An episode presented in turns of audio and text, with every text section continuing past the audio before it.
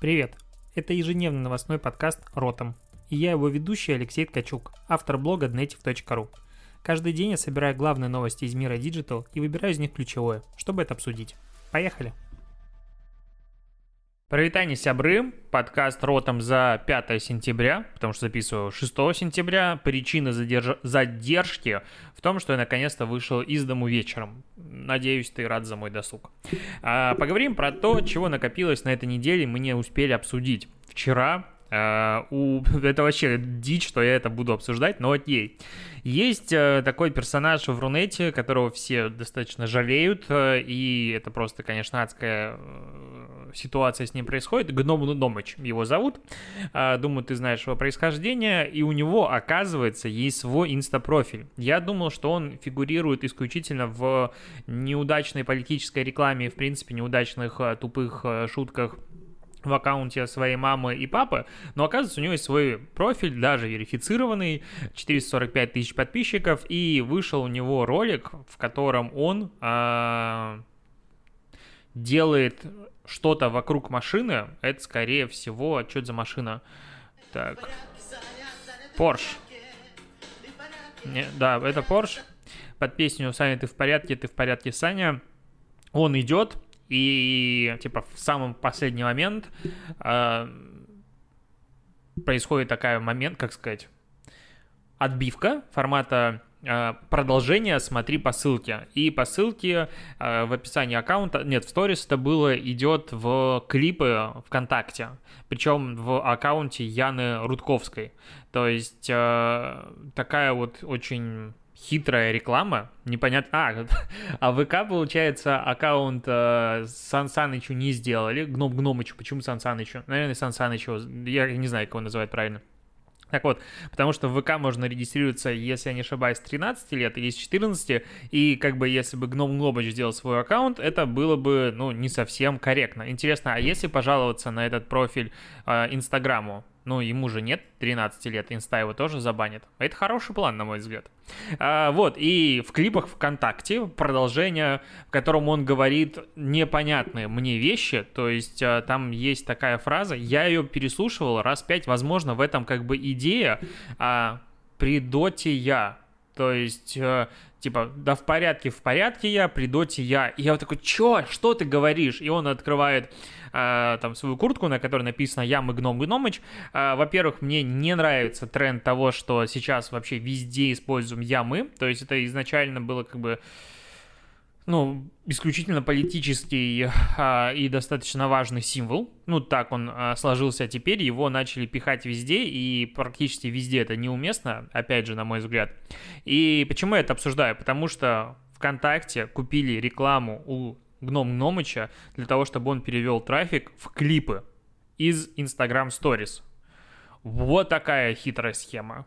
Вот так вот это работает. Я удивлен, надо позалипать в клипы ВКонтакте может быть, сделать недельку э, подкастов вот следующую не ТикТок дня, а клип дня. Это не интеграция, если что. Да, я, наверное, на следующей неделе, с понедельника начну делать клип дня в конце. А, вот, это такая из последних именно новостей. Все остальное обсудим конкретно, как бы накопившееся.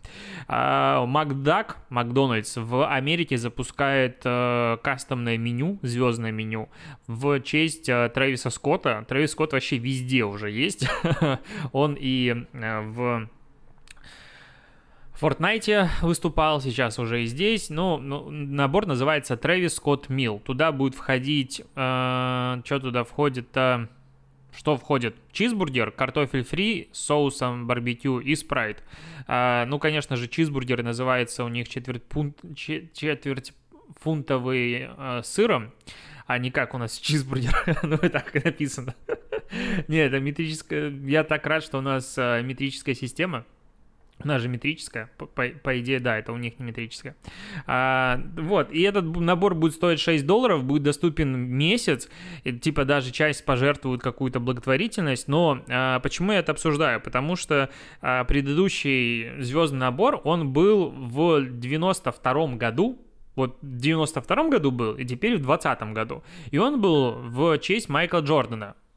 И как бы вот все это остальное время Макдональдс как бы не находил людей, которые были настолько крутые в, лице Макдональдса, чтобы сделать звездное меню. Ну и чизбургер с картошкой фри, и да шо ж мне тут, блин, написывают, как же меня бесят, когда я не отключаю... А-а-а.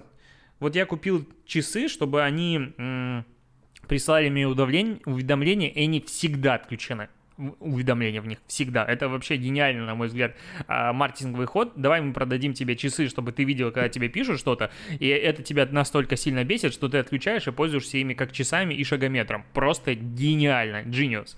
Так вот, и набор-то, ё-моё, просто гамбургер, ну, чизбургер, ладно, не гамбургер, чизбургер, картоха, а, небольшая, и, и с спрайтом это запивать, вообще, ну как это можно запивать спрайтом? Это можно запивать только колой. Ну, и 6 баксов, окей, ну такой себе. А, как продолжает влиять пандемия и изменившееся поведение людей, назовем это так, на маркетинговые бюджеты, Перно Рикард э, заявил о том, что он перенес ивент бюджеты в соцсети, электронную коммерцию за пандемию, ну, потому что, как бы, те мероприятия офлайновые, которые они планировали проводить, они, мягко говоря, недоступны. все, все, все фестивали э, отключены, ну, не проводятся, ничего не проводится. Кстати, а вот в Питере вчера вечером было стерео лето или что, и то есть там прям фестиваль был, я такой, вау, как-то мимо меня прошли анонсы, я вообще не заметил, что начались фестивали опять, но это прикольно. А, я дикой любовью, любовью люблю Перно Рикард, потому что довелось с ними работать, и бренды, которыми они занимаются, это Джеймсон, Абсолют, Малибу и многие другие, я их тоже очень сильно люблю. Такой внутренний алкоголик. А, они переносят бюджеты в интернет, и с одной стороны это клево, а с другой стороны в России как бы ты особо не напереносишься и в Беларуси, потому что у нас реклама алкоголя в принципе запрещена в интернете, и вот сейчас э, Ивлеевой, ну мы это обсуждали, прилетает, э, ну там штраф типа какое-то разбирательство по поводу рекламы алкоголя. И, возможно, возможно, а, ФАС начнет это дело контролировать намного сильнее, потому что сейчас все ломанулись э, алкобренды в онлайн, потому что по-другому вообще нет никаких вариантов себя продвигать. Может быть, каким-то образом изменится законодательство на этом фоне, ну посмотрим. А, к странной рекламе. Агентство Лео Бернет, которое Москва, то есть это один из э, флагманов мировой отрасли рекламной, э, ну, если говорить про э, а, группу рекламных агентств, выпустила новую рекламу. Это витамины, получается, это препарат Магна B6, в который я, даже, я не понял, короче. Я скажу так, я не врач вообще ни разу и не сильно понимаю, как э, дефицит магния в организме влияет на человека. Ну, каким-то образом, видимо, он влияет, раз э, креативщики использовали этот э, факт как основу инсайта рекламной кампании. Выпущено, по-моему, 5 или 6 роликов, в каждом из которых есть маленький ребенок, которому лет 5-6, то есть возраст гном Гномыча, там 7. А в самолете он ногами двумя пинает сиденье, которое стоит перед ним, и мне хочется его как бы немножечко погладить за это. В магазине, судя по контексту, это Икея, девочка показывает на огромного медведя и говорит «купи, купи», потом начинает орать. Потом отец выигрывает шашки у ребенка, и тот взрывается, психует и начинает все крошить вокруг себя. В кафе девочка заказывает десятый вид торта, и когда ей приносят, она говорит «нет, я хочу другой», и родители кипишуют. Родители пытаются уединиться на кухне в пятницу вечером, вечером и пьют сок. А, и приходит ребенок и говорит о том, что я не могу уснуть. И все это говорят, ну, и вот это я как бы объяснил сюжеты, и дальше происходит, э, типа, победа, не победа, когда у ребенка недостаток магния, и там частая смена настроения, возможно, симптом дефицита магния. Или там пятница, не пятница, когда у ребенка недостаток магния, потому что нарушение сна, возможно, симптом дефицита магния. Из этой рекламы я понял следующее. Если ребенок где-то орет, у него не хватает магния. Ну, потому что все проблемы детей решаются тем, что ты можешь дать ему тупо магний B6 и станет все хорошо. Он не начнет орать в магазине, он не начнет выпендриваться в кафе и ресторане, он не будет пинать и орать, опять же, никого ни на кого в самолете. И вечером ты сможешь уединиться, потому что ребенок будет спать. Короче, магний это лучшее, что есть в этом мире. Ну, по крайней мере, вот это говорит мне реклама. И еще раз, возможно, так и есть. Я, но как-то во мне это что-то есть ощущение, что не все как бы, ну, это какое-то очень сильное утрирование, упрощение, и вот это вот э, логическое создание логической связи, что если ребенок плохо себя ведет, дай ему магний B6, у тебя в жизни станет все хорошо, мне кажется, оно слишком утрировано, упрощенное и не совсем честное. Вот какая-то такая у меня внутренняя идея. Но, возможно, я не прав. Но лично мне, меня реклама больше пугает. То есть реально пугает. А, к новостям Nike. Nike это мой любимый спортивный бренд. Вообще прям после того, как я прочитал книжку «Продавец обуви», я в них влюбился любовной любовью. И каждый раз страдаю, когда покупаю кроссовки или спортивную одежду не Nike.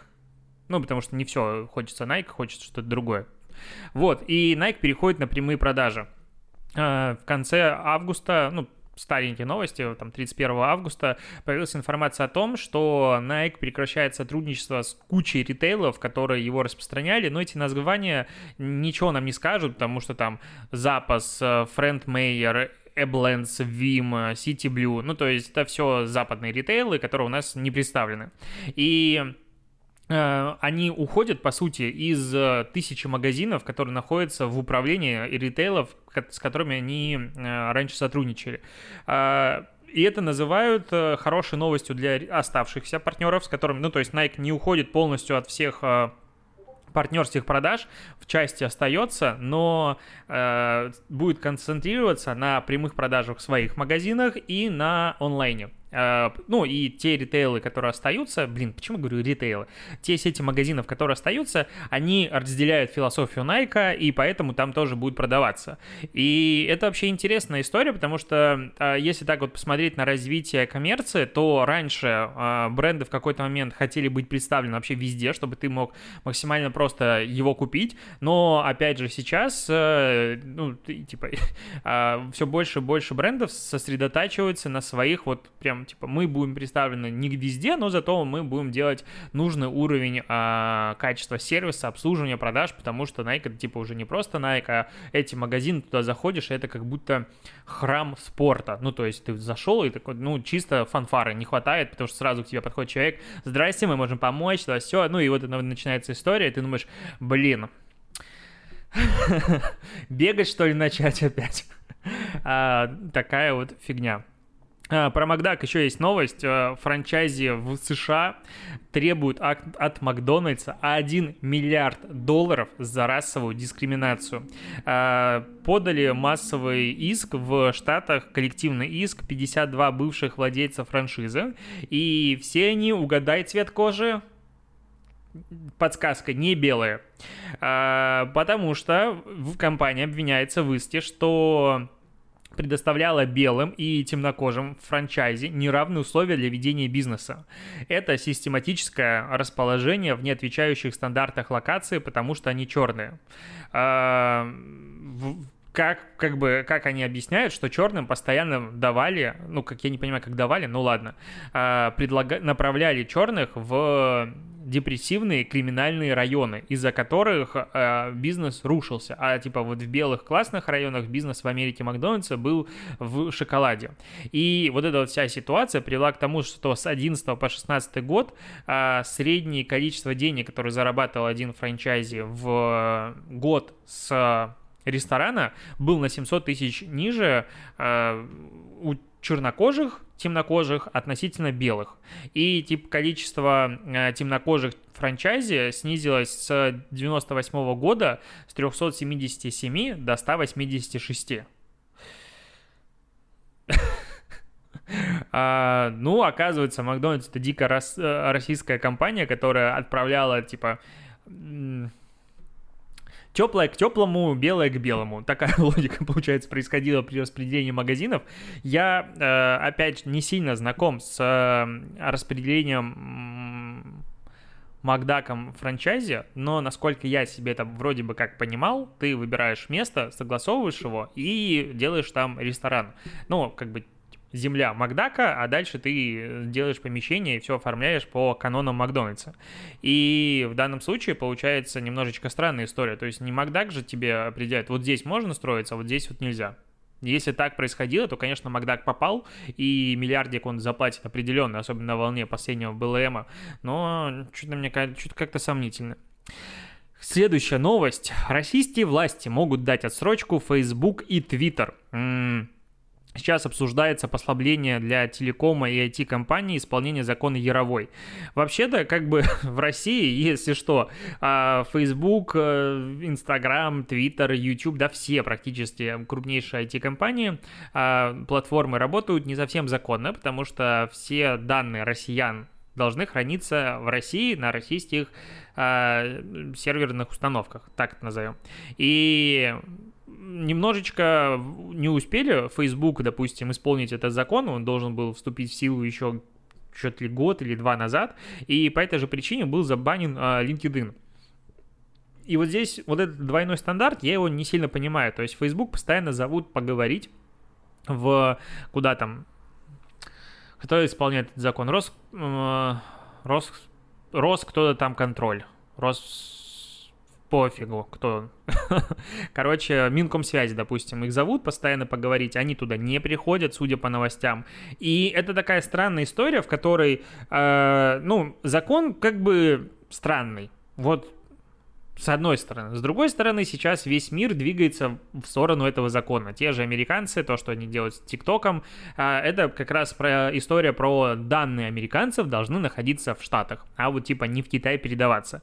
И как бы с смотря на поэтическую картину российских отношений, где главный враг это всегда на Западе и, соответственно, Америка и так далее, то для, для России получается, что передавать данные в Америку это примерно то же самое, что для Америки передавать данные в Китай или в Россию. Ну, то есть не самая, типа, приятная ситуация. Окей, вся инфраструктура всех компаний, которые мы пользуемся, большая часть, это американские, но это не мешает принимать закон, по которому или ты хранишь данные россиян только здесь, или как бы валишь с рынка. А что данные можно дублировать, видимо, это информация уже за, за гранью понимания наших э, законотворцев. Но... Сейчас предлагают дать новую отсрочку до 30 октября 2022 года с требованием по обязательному переносу в страну серверов, хранящих персональные данные россиян. А, кроме того, там предлагают отменить э, тупейшую абсолютно мысль о том, что давайте мы будем записывать там на 2 года или на сколько лет а, весь контент, который потребляет человек, ну, типа, весь, что там, видео, вот это вот все остальное, это невозможно вообще, в принципе. Ну, я даже боюсь представить, сколько я трафика смотрю на YouTube каждый день, ну, то есть это бесконечное какое-то количество. А, вот это предлагается полностью от, отказаться, ура, как бы тогда есть шанс на исполнение этого закона. Но мне очень непонятно выглядит ситуация, в которой закон есть, а исполнение его не контролируется. Это вот сегодня смотрел новости про парковку в Питере, а платная парковка в Питере, она появилась там с 2015 года. Но за это время никого не штрафовали. Я об этом, к сожалению, не знал, поэтому за парковку в центре платил, где она платная. А, и за время пандемии, наконец-то, систему починили и начали приходить штрафы штрафы, и люди, которые поставили машину и не оплатили, им там приходили штрафы за время карантина на там 200-300 тысяч рублей и выше. И они сейчас немножечко офигевают. А, вот, и получается, что если ты делаешь закон, то не обязательно его исполнение делает этот закон бесполезным, ну, то есть бессмысленным. И если настолько важно хранить данные россиян в России, то почему не происходит никакой работы по вот этому направлению исправлению ситуации? Если же это не важно, тогда что вы устраиваете цирк? Ну, то есть это абсолютно какой-то странный закон.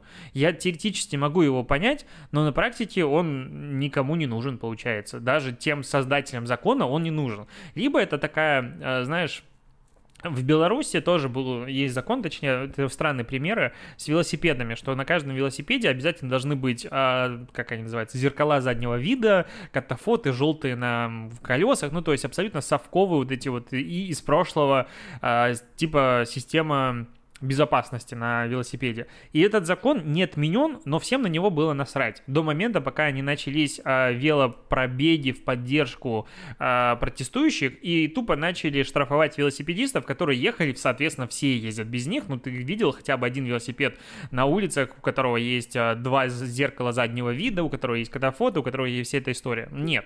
А, максимум спереди и сзади. Вот, и начали штрафовать. И то есть, возможно, этот закон из принципа, а давай мы будем как бы про него не, будем особо напоминать, но если вдруг понадобится, у нас появится всегда возможность заблокировать условный Facebook типа за два дня, потому что вы не исполнили закон.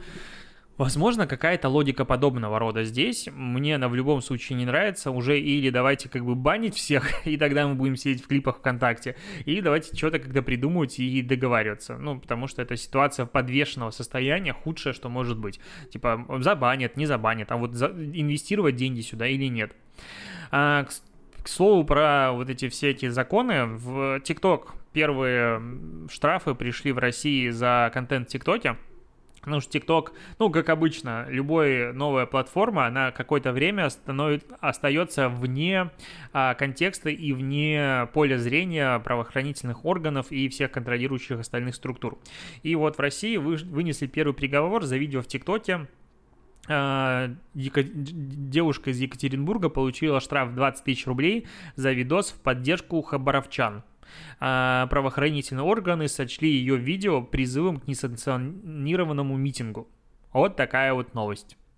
А на подростка, который прикурил от свечи в храме, выложил это видео в ТикТоке, завели уголовное дело за оскорбление чувств верующих. Уже пукнуть скоро нельзя будет без оскорбления чувств верующих. Конечно, это абсолютно дебильнейший поступок прикурить в храме. Ну, то есть надо быть конченным имбецилом, чтобы что-то подобное сделать, на мой взгляд. А, я не сильно верующий, но как бы надо уважать просто чувства других людей. И интересно, вот в этом контексте, когда там, а, допустим, а, уголовное дело у него завели, что, зачем. Просто вот если представить, он же приходит в... Куда? В какой-нибудь э, мечеть в Стамбуле и прикурил там от свечи. Что бы с ним сделали? Ну вот, э, на мой взгляд, как бы есть верующие, их вера, и не надо их просто трогать. Типа шутки шутками окей, но тут очень спорно, и я не считаю, что как бы...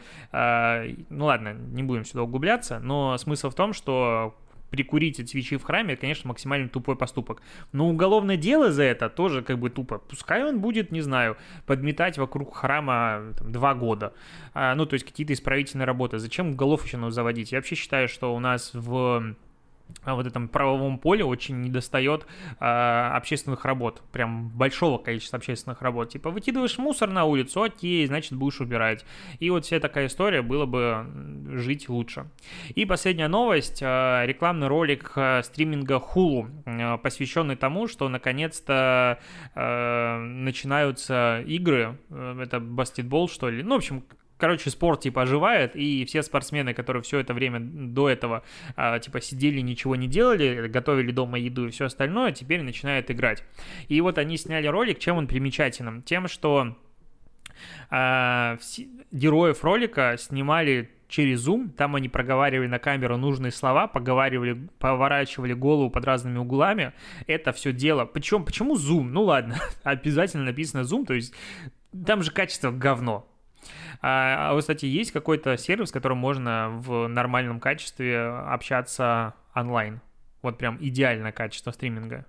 Не знаю, наверное, прямой эфир на YouTube.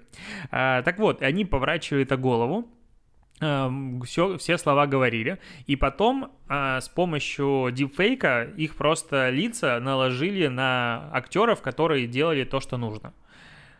Как бы, когда ты смотришь, видно, видно немножечко, что лица не сильно настоящие, когда прям слишком близко и сильно акцентируется на них внимание.